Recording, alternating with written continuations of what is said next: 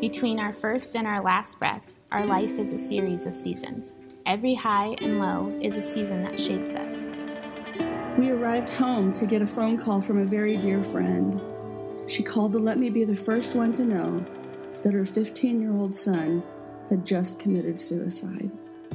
All I know is that very moment, I felt like all the air in my lungs had suddenly been taken from me, and a crushing weight had been placed upon my chest that was too heavy to lift. Great sobs entrenched my body, and she and I just wept. I immediately felt God's overwhelming presence to pray and beg for words that I could not put together. I have walked through the aftermath of the suicide of my father years ago and could see a much younger me in my mind standing beside this friend as she found her son just after the gun sounded. Sorrow will intensify and wane in the days and years to come, but through experience, I know it can be immediately brought back to the same intensity as the moment the tragedy hits. If there's ever a time to reach out to brothers and sisters in Christ, to uphold them, it's always now. Sorrow is numbing. Sorrow can make you angry. Sorrow is isolating.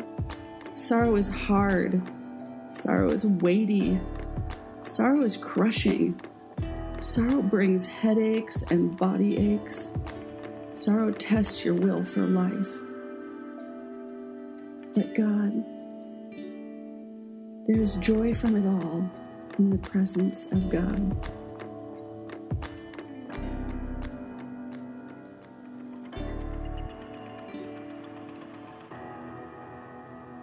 Let's take a moment and just thank Anna and her family for sharing that story.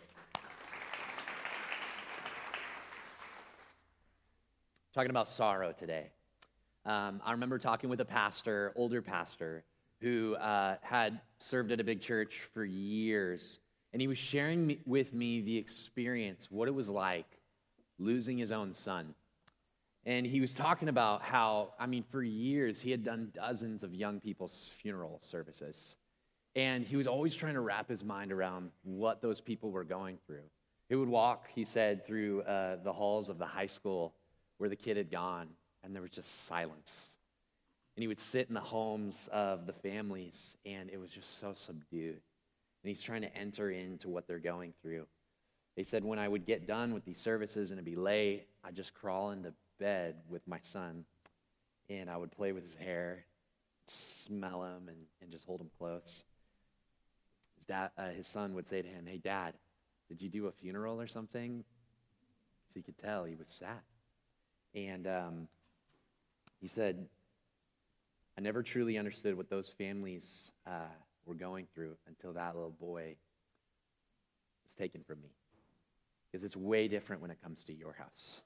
He said the whole world sort of moves on at some point from your tragedy, but you can't. You can't move on. And it's this sorrow uh, that I want to address today. C.S. Lewis, who's an intellectual who became a Christian later on, um, he describes in his Grief Observed uh, the death of his wife and the emotional kind of roller coaster he was on through that season. And he said, Her absence is like the sky spread over everything. Sorrow has this kind of constant effect on us. You just can't get out of under it, and you're just constantly reminded of it.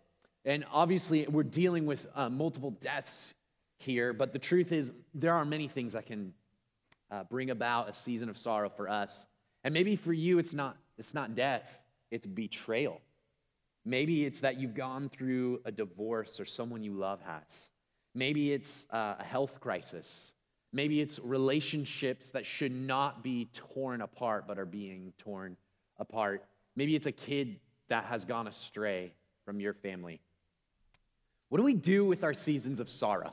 Because sorrow comes, but what do we as Christians or those of you who are exploring Christianity, what do we actually do with it? Because you have to do something. And perhaps the first option is we just, ex- you know, uh, embrace the kind of religious mindset. Well, eventually, as the world moves on, we just move on too. And we sort of pretend that everything's okay and say, you know, whatever religious thing we think we should say that, you know, God has a plan and, and I'm okay. Or on the other hand, do we say, you know what, this is hard? And we just sort of allow ourselves to wither into despair. I think that we should do neither of these things. And instead, we should look to Jesus. We should look to Jesus. And so that is what we're going to do today. We are going to look at a story in the life and the gospel of Jesus where he faces sorrow as the God man and what that actually looks like. This is a story in John chapter 11. Uh, so if you have a Bible, please open up to John chapter 11 to the right in your Bibles. But if you uh, don't have a Bible, don't own a Bible, new to Christianity, we will have the verses on the screen, and you can take one of those Bibles on the seats home with you. That's our gift to you. And here's kind of the story, if we can kind of catch up to it. Uh, this is a story about Jesus hearing about his friend Lazarus getting sick and then ultimately dying. And he is good friends with not only the man Lazarus, but his two sisters, Mary and Martha. And there are mourners there uh, who are pr- probably uh, not as close to the situation, but Jesus enters in. And I want you to zoom in on this. Uh, but as we do, uh, I want to begin with a word of prayer. Would you pray with me? God of all comfort, only you know the real contours of the pain of each person in this room. Only you were there. You alone are the man of sorrows, acquainted with grief and only you have explored the darkness of the grave. May your life giving Holy Spirit right now fill this place. Father, may your presence be felt and known among the hurting. I want to specifically lift up the Yarnell family, just as they are going through it right now. May your nearness and care pierce our hearts. Would you cause the strange beauty of the cross to unleash healing in this place?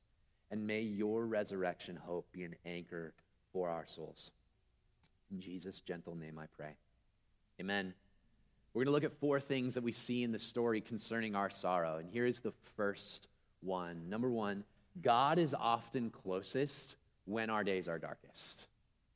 God is often closest when our days darkest. Look at verse 17. Now, when Jesus came, he found that Lazarus had already been dead in the tomb four days. Now, um, I want you to notice what I've highlighted here, uh, particularly that this has been four days since Lazarus died. And uh, if you're new to the Bible, the Bible does not waste details. Things are written here uh, for a good reason. They, they are not, they're not like wasting this, but this is significant that it is four days after Lazarus' death. And you know why? uh, because in the first century, there was this Jewish superstition among them. This actually wasn't a biblical idea, but among the first century Jews, there was sort of like a popular level idea that your spirit lingered around the body for three days after you died. And at the end of those three days, there was essentially no hope of resuscitation. Again, not biblical, uh, but this is what they popular level believed. And this text is being very intentional and saying actually on the fourth day Jesus shows up. And so, what we're hearing here is that this is a hopeless scene. And I might even ask you, like, when was your most hopeless day? When did you face trial? When did you face sorrow? Can you remember that? Uh, for some of us, we're like, man, I haven't really dealt with these extreme forms of sorrow, and, and you feel like you can't enter into this. Like, no, all of that matters. So, when was it for you? In fact, uh, for Lindsay and I, I'll say uh, I was living in Sacramento, California, and um, we were there to help a church plant kind of be revitalized and to grow and all this stuff. And uh, I, I had gotten this job down there, and we moved from Portland, and I lost the job. And after losing the job, I also had my car break down and didn't have any money to like fix my car. And so uh, we like pick up a side hustle of like uh, cleaning up the church we were serving at. And this church rented itself out to all these different churches, like every church in the city basically. And so the only time we could come in and clean was like 12 p.m. And this was the dead of winter in Sacramento, California, which you're like, okay, well, it's sunny. No, it's high desert. And so it was like frosty. And so we are literally like on these bikes, like, like at 12 p.m., you can picture this, like Lindsay and I, because I'm such a loser. And we are driving to, we are not even driving, we are riding bikes, you guys, in the cold to like, with my wife, like all the way to like go scrub some toilets. This was a low point in the Jaden family, okay? And so I'm just like, this is who I am. And this is a low point. When was your low point? When was that for you? When was your saddest season? Here's what I need you to see. Not only was this this most hopeless moment in their lives, but in this most hopeless moment, Jesus shows up. He enters in. Look at the beginning of that. What does it say? Now, when Jesus came. You know that Jesus wants to show up in your darkest hour? That's who he is.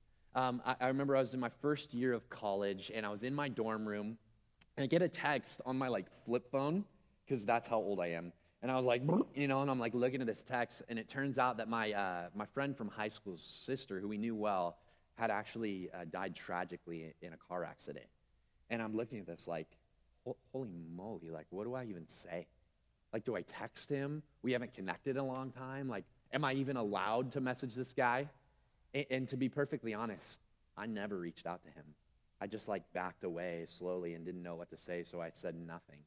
And the truth is, when we are in our hardest seasons, isn't it so common that people are like, don't know how to approach us? And so they just sort of don't. And it can exaggerate the loneliness. Well, here is the good news that Jesus is nothing like me. He doesn't cower away from our darkest moments, but in the seasons of sadness, Jesus brings his gentle presence. He doesn't come in guns blazing with all of this advice, nor does he back away from us slowly. Jesus enters in. It says, Now when Jesus came, he comes in this most hopeless hour. Psalm 34 18 tells us this The Lord is near to the brokenhearted and saves the crushed in spirit. Jesus experiences it with you. Um, we'll notice in the details of this text that actually Jesus doesn't come in primarily as the teacher. And he is a teacher, he is the great rabbi, he is God in the flesh. He has come to teach us some things, but in this hour, he doesn't come primarily as a teacher. In fact, it's his uh, detractors that actually call him the teacher. But what he comes as in this setting is the, not the teacher, but the co sufferer. In fact, if you'll notice in verse 35, Jesus is talking to Mary, um, and she's a little more tender, as we'll see. But he, it says there, in perhaps the shortest verse of the Bible, Jesus wept. Like, what do you think of when you think of God? Big, strong, sovereign, omnipotent, ruler over the universe. Indeed, he is. But he descends and he enters our sorrow. He becomes vulnerable he becomes weak and he weeps with you in your hardest moments. You can actually do an entire study on the emotional life of Jesus. You ever think about this? Um, again, we think of Jesus as this enormous, omnipotent God. What were his emotions like? And, even think about this as just a man. Like, how do we define masculinity? Isn't it so often like you're supposed to be the anchor? You're supposed to be strong. You're, have, you're supposed to have extreme ownership and just like be a dude and grind through it. What does like emotional health actually look like as a Christian, a Christian man or a Christian woman? Might I suggest we look at the life of Jesus? And he was an extremely emotional man. Um, actually, B.B. Warfield, he's this old preacher, old dead preacher, and I do recommend reading old dead preachers and theologians. B.B. Warfield, he actually did this scholarly article on and it's called this The Emotional Life of Our Lord. And he studies this. And in the very beginning article, he asks the question like, what is the maybe primary emotion you see Jesus exhibiting? Now, he, he exhibited the full spectrum of emotion, like anger. He shows up and he is driving people out of the temple who are abusing people. He has anger. Uh, but what was the primary one? He has anger. Maybe is it overwhelm? Is it overwhelm that he experiences leading up to the cross and his whole life is driven toward the cross, so it's overwhelm? What, if you encountered Jesus and you watched his life, would you say was the primary emotion that he exhibited? You're exactly right. The primary emotion, B.B. Warfield says, compassion. Compassion is the emotion which is most frequently attributed to him, and I love this. If you're new to Christianity and you don't know the person and the work of Jesus, let me just tell you this. Jesus, at one point, is looking out the sea of people who do not yet know him. and you think like what does god think of me? I don't know god. Like what is he thinking about me? I've even had t- people tell me who are new to christianity. Literally last week dude's coming in. He's like i'm surprised lightning isn't striking me down. Like i don't do all this and i'm coming in i'm sort of afraid. Like is that the posture of god towards us? He's going to strike you down with lightning. What's fascinating is jesus looks out at the sea of people who don't know him and you know what he says says man they are like sheep without a shepherd and he longs that they would be brought into his fold. They need care. And man, I want to move towards them. This is the compassion of Jesus. And B.B. Warfield argues that at the bottom of compassion is love that Jesus is a God of love and he wants to move towards you. I love this because you think about Jesus and who he was. He was the healer, right? And so from town to town, he is healing people. And there's this tension in all of the Gospels around the question of like, what does it take for the God man to heal? And there's times when they acknowledge, like, wait a second, you have so much authority that you do not need to come under my roof in order to heal my servant. Just say the word, Lord. And we know that your authority is such that they will be healed from afar which is true because he is indeed the God man. But it's so interesting because as you study all of these healing accounts, it's not that Jesus just has authority that's pushed, it's that he is eager to come into their space, to get near and to heal. We see him and he comes into the life of a little girl who had died. And what does it say? It says that he goes into her house and he sits down and makes a point to sit down next to her little dead body. And I love the way the children's story Bible actually describes the sense of the passage that he reaches down and gently lifts her out of death. And in our Bibles, it says, He says, Little girl, arise. This is how Jesus heals. He is eager to come near. And you know why that is? Because even more important than the healing of Jesus is his nearness. That is what these guys are getting at. And so Jesus draws near, and he draws near with compassion. Um, I recently uh, had to go get a haircut. There's not much up there, but um, I still go. My wife is like opposed to me shaving it, which I'm like, it would look so cool. So I go to the, get this haircut, and um, I was actually preparing to teach on Friday about uh, uh, evangelism, about mission, about basically reaching people who don't yet know the compassion, and the beauty of, of Jesus. And so I have to preach on um, evan- I'm talking about this like I have to preach on it, right? Like I had to preach on evangelism. I get to preach on evangelism with the young adults. And so I, I, show up at this haircut place. I'm thinking about this in the back of my mind, and I'm like, man, I should be evangelizing myself. Like as I go in there, I'm praying, Lord, Lord like, will you use me? Will you allow me to step into this person's life and hopefully, you know, introduce them to Jesus? And so I'm asking, Lord, how am I going to be alive? All this stuff, and I and I sit in the, the salon chair there, and I remember she's just like uh, it's the same lady that I, I, I usually have cut my hair. And so I'm just asking her, how are things going? And it dawns on me that nobody asks her how things are going. And so I just, I'm, I'm, talking to her, and she sort of gets into it. And she literally is like talking and talking. Like, she's not even cutting my hair at this point. And she's like, Why am I not even cutting your hair? And we're going into it. And she starts describing to me how she's dealing with sadness. She, she's dealing with a broken mama's heart because uh, when he was 13, her, her little boy, it was the first time that he was just as tall as her. And she remembers looking at him and going, You're, You need to stop doing that. He's like, Stop doing what? She's like, You're just growing up so fast. And literally, we had these last two years that were just stolen from us. And so he goes from being a sophomore to now, like, she blinks and it's like, dude, he's moving out. He's going on to do the next thing. And she's like in tears, like, I don't know why I'm sharing all this with you. And I'm like, I don't know either. Like, are we wasting time here? But like, I want to get in her heart. Here's what I believe that is not a waste of time. Because I am convinced, like, what would Jesus do if he was going to the barber shop? Like, probably not get his hair cut because, like, he had long, I don't know. Did he? That's what the pictures always look like. But, like, I am convinced that Jesus would not have sat in that chair and thought, like, how are you going to be a means to the end of me getting a haircut? I believe that Jesus would have sat and come up to every single person he encountered and say, How am I going to be a means to the end of your healing? That's who Jesus is. So, number one, Jesus is closest when our days are darkest. Uh, but for some of us, um, you're not looking for this kind of encounter with Jesus. Some of us, that's just not you.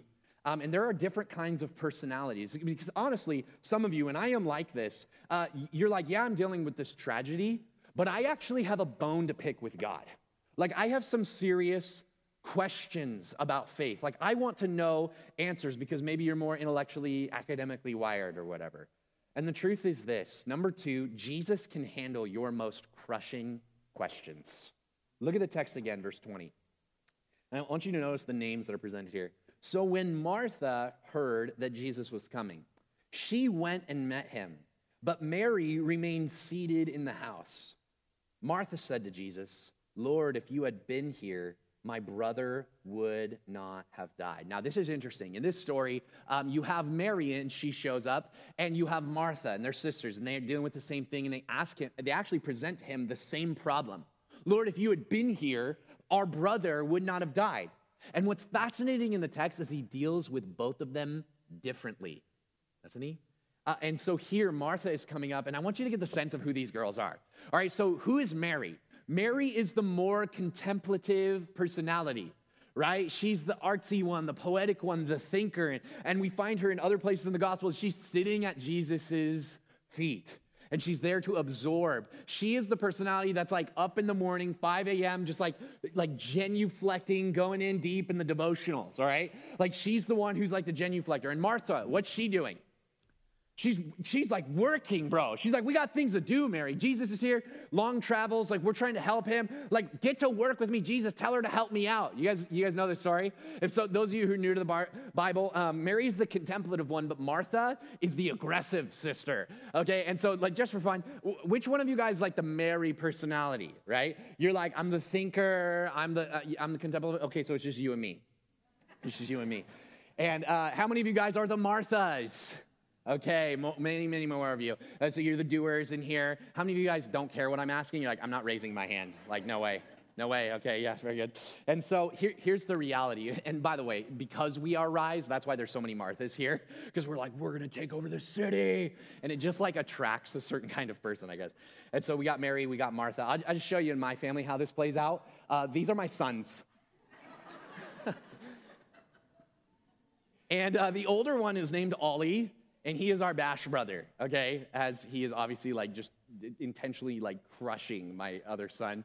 And you this is if you're wondering what is it like to raise boys?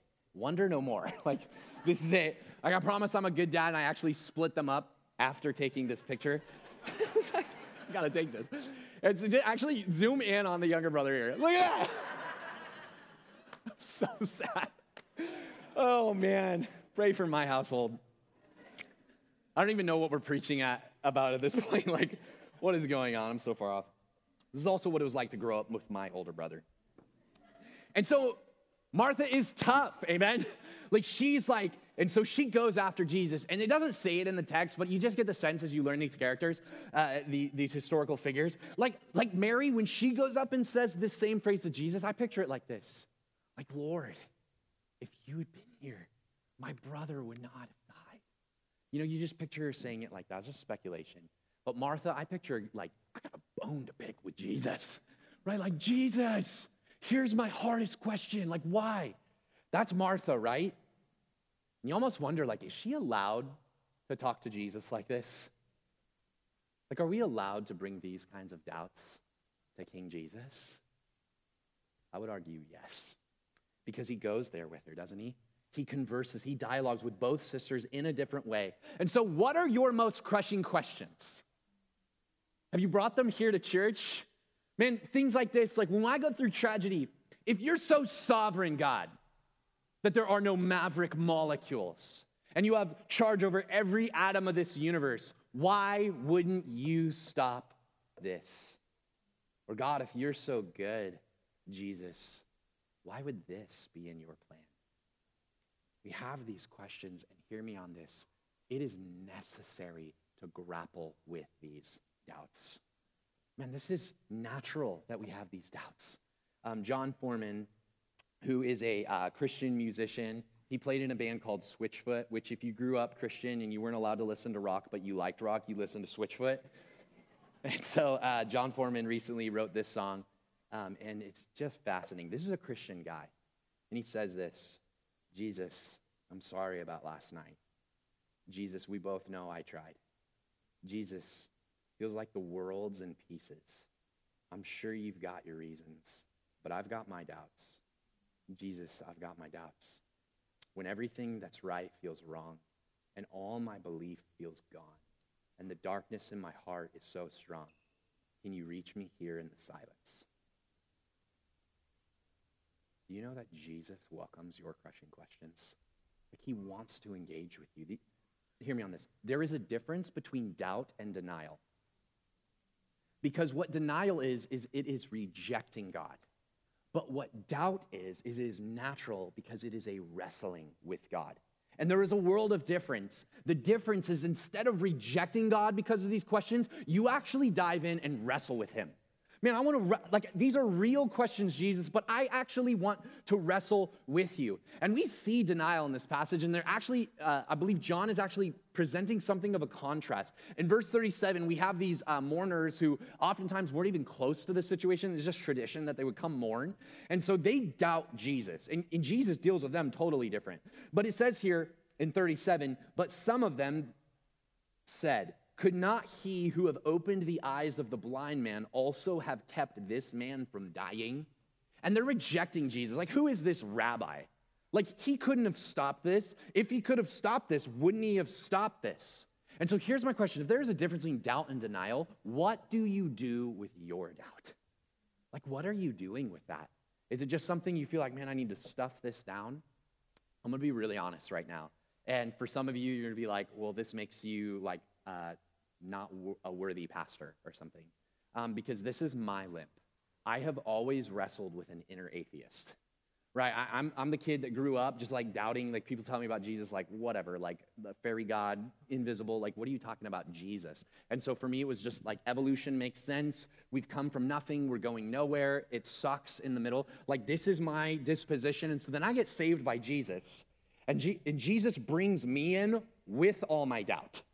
Like, I, I, genuinely believe in Christ, genuinely get saved, but like, I'm just wired a certain way. And so I've always asked questions. There have been seasons of my life where I've fallen away from Christ as a young man because I'm like wrestling with these intellectual questions. And sometimes you enter church and people are like, man, you're just supposed to believe. Like, have a little more faith. And I'm like, but are you going to deal with the questions though? It's like, no, you're just supposed to believe. And here's what I'm convinced of. Some of you will say, you wrestle with an inner atheist, like that makes you a horrible pastor. That makes you a horrible leader, and, and maybe that's fine. But the, but the truth is, and I am convinced of this, because I wrestle with an inner atheist, I think it has actually made me a better Christian. I think it has made me a better dad. I think it has made me um, tender to people who like also struggle. The truth is, here's, here's what the church doesn't need. The church doesn't need a bunch of religious people who just say, ah, let's just have more faith. What the church needs is not people who hide their questions, but who hunt down the answers. Amen? The church, listen, 2022, I know we're not there yet, but the world in 2022 does not need a church who just gives them religion. What 2022 needs is a church who actually wrestles with reality, who actually says, hey, you struggle with doubt? So do we. We wrestle through these things. And here, let me introduce you to Jesus. Or, man, I've hunted this down myself in this book. Can I give you that book? Can I walk through it with you? The, the world of 2022 needs, hear me on this, thinking Christians who are willing to deal with this stuff. Man, I believe that we should be inoculating the youth not like hiding them from what reality is, but saying, hey, here's a little bit of exposure, like a vaccine, so that when they're anti-jesus college professor and all their intellectual like doubts and, and discrepancies with christianity and the desire to sin at college collide they're ready for it. We're like educating them on this stuff and exposing them to these problems so that they have answers and a deep faith in jesus. And so jesus i believe man he welcomes your most crushing questions. And that's what he does here. But here's the here's the kind of elephant in the room. Like i'm saying he has all these answers where are they? Like, we're offering none so far in your sorrow. Well, in these last two, I want you to see really specific answers in the text in your sorrow. Uh, so, number three, and here's one of them, is sorrow has an expiration date. sorrow has, if you're new to Christianity, welcome. Your sorrow, if you know Jesus, has an expiration date. Look at verse 38. Then Jesus, now underline this, circle this, mark it well in your Bibles. Then Jesus, deeply moved, very important there, deeply moved again, came to the tomb. It was a cave, and a stone lay against it. Um, what do you think he's talking about here when he says deeply moved? If you study um, kind of the different translations of this passage, um, the NASB, NET, NIV, you know, NKJV, like they all translate it somewhat differently, right? So they approach it with differently. They're like, oh, okay, so the Bible has like mistranslations left and right, and so we throw out our Bible. Is that why that is? Well, no, we're trying to translate best we can from Greek to English, and there's varying connotations in one word, just like in English. And so we're trying to get it right. And so this is a good translation, deeply moved, but it actually has the connotation like, what emotion is this? It has the connotation of anger. It's actually the sound that a, uh, it's related to the sound a horse makes when it like kind of like snarls, just, you know, just making horse noises today. just like whatever sound horses make when they're upset, that's the sound that relates to this, okay? And so there's one sense that Jesus is walking up to the tomb. And right now he is engaging death itself. And he comes up and it says that he groans in some translations. He's deeply moved. He's angry. He snarls at death. He's making noises, is the implication. And so I just find this fascinating because some, I've actually heard preachers take this and learn this and be like, oh, actually, he must be mad at the doubters. Like, he's, who is he angry at? He must be mad at the doubters. I don't think that's accurate. Like, that just can't be it because you read the passage and it's not there. So, who is he mad at?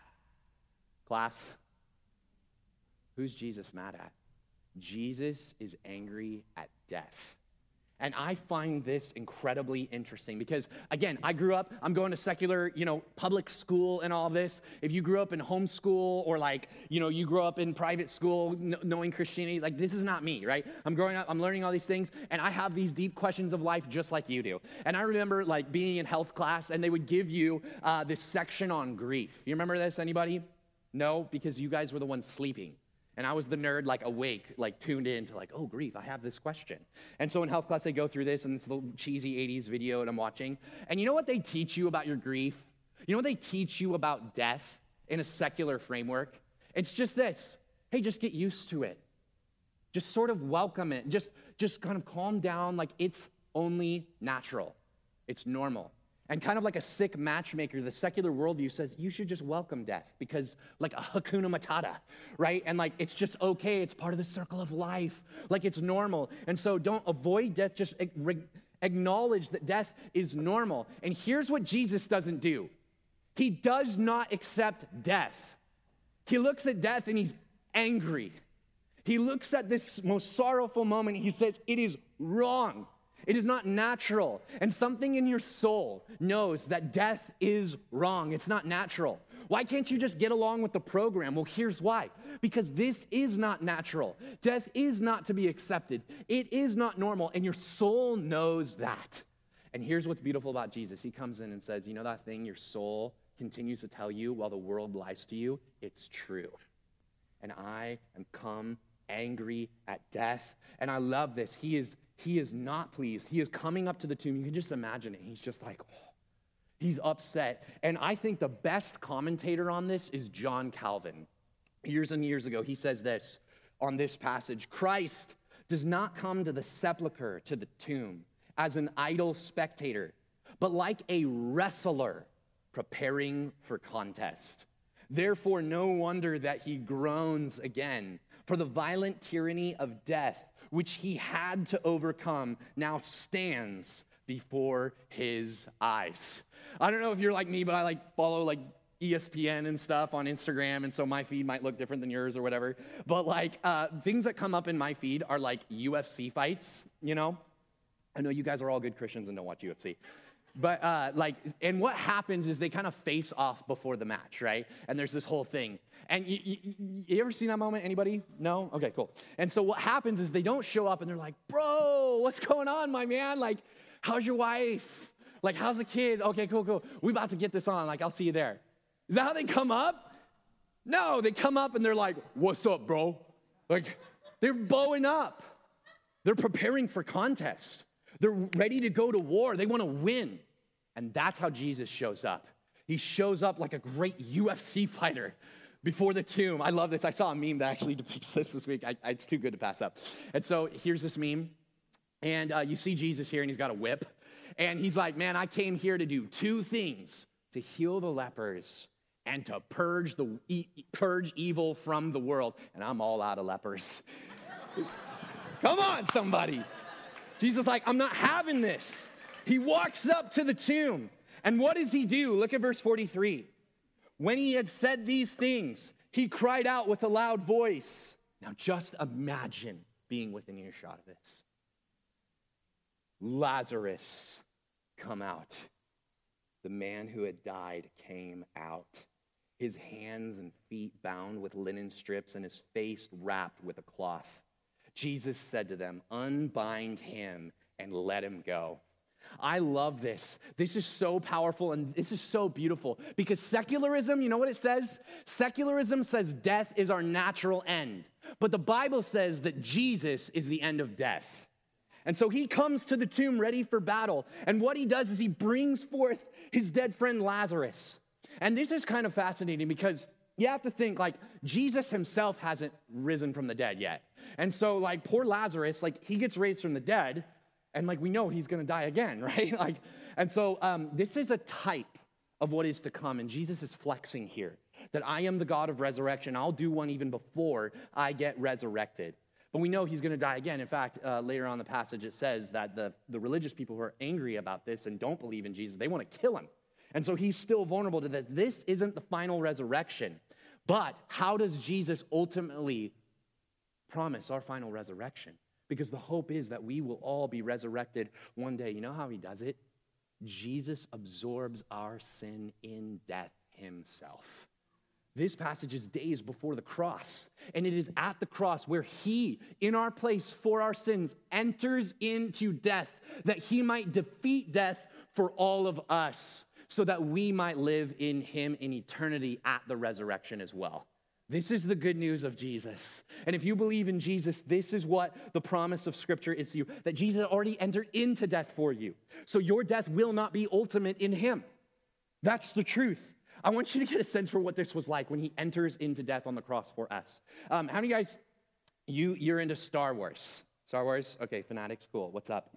Uh, see ya, you know, uh, you know, the nerd, you know, conferences and all that. So Star Wars fanatics, what are the best three Star Wars? The first three, which are what? Four, five, and six. Okay, last service, somebody was like, you know, uh, five, six, and seven. And I was like, yeah. And everyone's like laughing at me. Like, what an idiot. I was like, it's his fault. But it's four, five, and six. And what's the best of the four, five, and six? No. Who said six? It's a new hope, the first one, right? It's the best one because here's why. Because at the end, they cannot defeat the empire. And the only way for the rebel forces to defeat the empire is what? They actually have to descend into the Death Star. And so the scene is epic, and you have Luke Skywalker in the X Wing starfighters, and they're coming down, and it's like he's the only one that's truly gonna make it. But it's the most dangerous possible place for them to be. Why? Because there's all these TIE fighters, they're like ready to go, they're shooting R2D2, and they're like coming in, and it's Darth Vader himself and all the irony there of him going after Luke Skywalker. And so the TIE fighters, they're getting in a circle, and you're like, what's gonna happen? What's gonna happen? And in order to defeat the Death Star, he has to fire and get right into the heart of the Death Star itself. And then it goes, and you're like, oh my gosh, they defeat the Death Star. Is he gonna survive? And Luke Skywalker's like, and he survives the entire thing, right?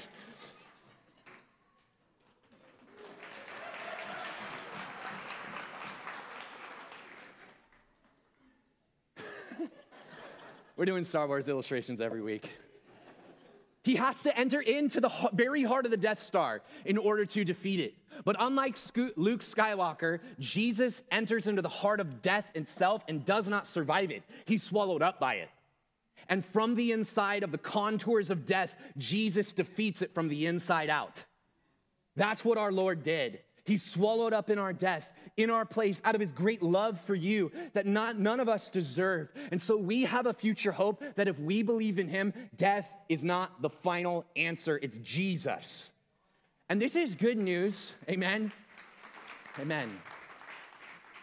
But some of you are like me and you're still skeptical. You're like, okay, that's great news. And maybe you even believe that. But you're like, man, what about today? I'm still in this sorrow now. I believe in this future hope.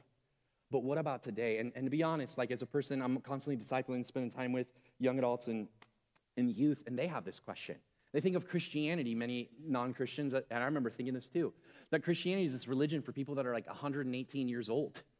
Because you're like, okay, so there's hope after death? Great. I got lots of sinning to do between now and then before I need that grace, right? Like, so let's just party it up. What hope is there today? And what hope is there today for your sorrow? Well, here's this, the final one here that yes, death has an expiration date, and that is good news, but also resurrection is a person. Look at verse 25. Here's what I mean. But even now, this is Mary, or sorry, Martha, still dealing with Jesus. But even now, I know whatever you ask from God, God will give you. She's looking for a current hope, a present hope. And Jesus says to her, Your brother will rise again. Martha said to him, I know that he will rise again in the resurrection on the last day. And Jesus said to her, No, no, no. I am the resurrection and the life. This is what's beautiful. Some of us think of salvation. Some of us think of Christianity as like, well, we get some stuff, right? It's just salvation. It's a hope for when you die. It's a hope for later. It's got some good morals. And so Christianity is all about what God can give you. But here is the good news of Christianity Christianity is not primarily about a what, but a who. It's not a hope just for later, but it is a person who you can encounter today. Man, do you know that you can have a personal relationship with Jesus? That is ultimately our hope, is that resurrection has a name, and his name is Jesus. And he wants to know you, and he wants you to walk with him and He wants you to be present with Him, and He wants to enter your life. It's not just about later and all this stuff, and all that stuff is good. Well, renewed earth is beautiful, but most beautiful in Christianity is that we get Jesus, the person. It's not about a what, but a who. Um, recently, I was leaving my house this week, just, and uh, something happened that hasn't never happened before. And if you know my wife, she's like not Mrs. Weirdo, like she's super normal and chill. And she's, I'm the weirdo. And she steps out of her house, or my house, we live together. I'm gonna go. Let's close in prayer. Oh. She steps out and she starts doing this. And I'm like, whoa, sick dance moves. Like, what's going on? And so I realized something serious, and so I pull in. Like, I can't leave yet. She's like, You can't leave. And I'm like, What is going on? And I'm thinking somebody's choking. I'm like, ready for CPR. And uh, she looks at me and she says, and she brings my little four year old Remy out. And he's standing there, and there's tears in his eyes uh, because I had hugged the other two kids, but I didn't hug him before I left. I'm like, I'm the worst dad ever. a monster, just damaging them. And literally, he's so sensitive. He's just like, He's all sad. And I'm like, buddy, it's where you run over. And I pick him up. I'm like, buddy, buddy. You know, and I'm like shaking him and I'm holding him. And he just lights up, you know.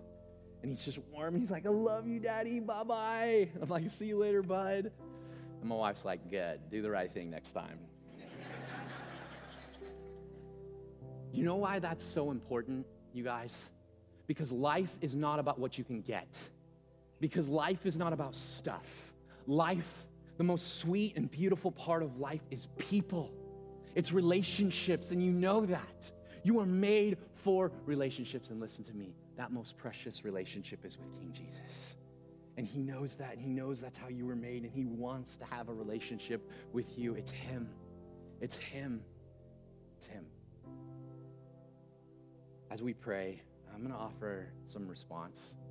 I'm not going to make you stand up or walk to the back. I just want to pray for you, if that's okay. I'm going to offer specific prayer for specific people. And when we're done, no matter what you need prayer for, we have the prayer room in the back. The, the response room will have, I think it's Sherry. She walking over there right now? And if I could get Sherry to pray for me, like I'm running over. You guys be prayed for. And let me pray for you. We have communion as well to encounter the hope of Jesus. Will you bow your heads? If you are here and uh, you're saying, I've been searching for God. I literally came in here searching for God, not sure if He's even there. But today, in hearing about Jesus, I'm not sure all this means, but I think I found Him. If that's you, all I want to do is pray for you. This is between you and God, and I just want to pray for you. Would you actually slip up a hand right now so I can pray? Cool. Awesome. I see you. Awesome. Anyone else? Keep your hands up so I can pray for you. Awesome. Thank you, guys. Okay. If for you this means like, I want to start becoming a Christian today, can I just ask you to go back to that response room at some point today? Come talk to me. Come talk to Jason, one of the leaders. We would love to talk to you about what it means to follow Jesus. Father God, I want to pray for these hearts right now who are receiving you by faith. For some, that's just receiving you again. Um, for others, that's literally a heart change happening right now. To go from darkness to light, to go from brokenness to wholeness, to go from alone to known. And for those folks, I just pray um, that are receiving Jesus by faith right now, that they would understand what it means as they take steps of faith, as they talk to somebody, as they as they begin their journey with Jesus. And I just pray that you would keep them, Lord, and that they would feel your presence even right now. And the second group I want to pray for is uh, those of you who are saying, sorrow is my current season. Maybe it's not this huge loss. Maybe it is. But if that's you, can I just take a moment and pray for you? Would you actually slip up a hand? Cool. Let me go to prayer for you. Father, I thank you that you are a father to the fatherless. I thank you that you are the God, the God man, came down to become vulnerable with us, who slips his hand into death and gently lifts us out. God, I pray for those who are dealing with sorrow of all shapes and kinds, those dealing with depression, those dealing with shame, those dealing with sorrow and grief. Pray that you would bring healing in this place by the power of your Spirit. That even when they walk through the shadow, the valley of death, they would fear no evil because you are with them, Lord. I pray that even if they can't get out of it right now, that as they stay in it, you would be in it with them. You who knows the tomb itself and who experienced the grave, would you actually bring resurrection into their life now because you are the resurrection and the life? Jesus, I pray that all of us as we worship would encounter you. In your good name we pray.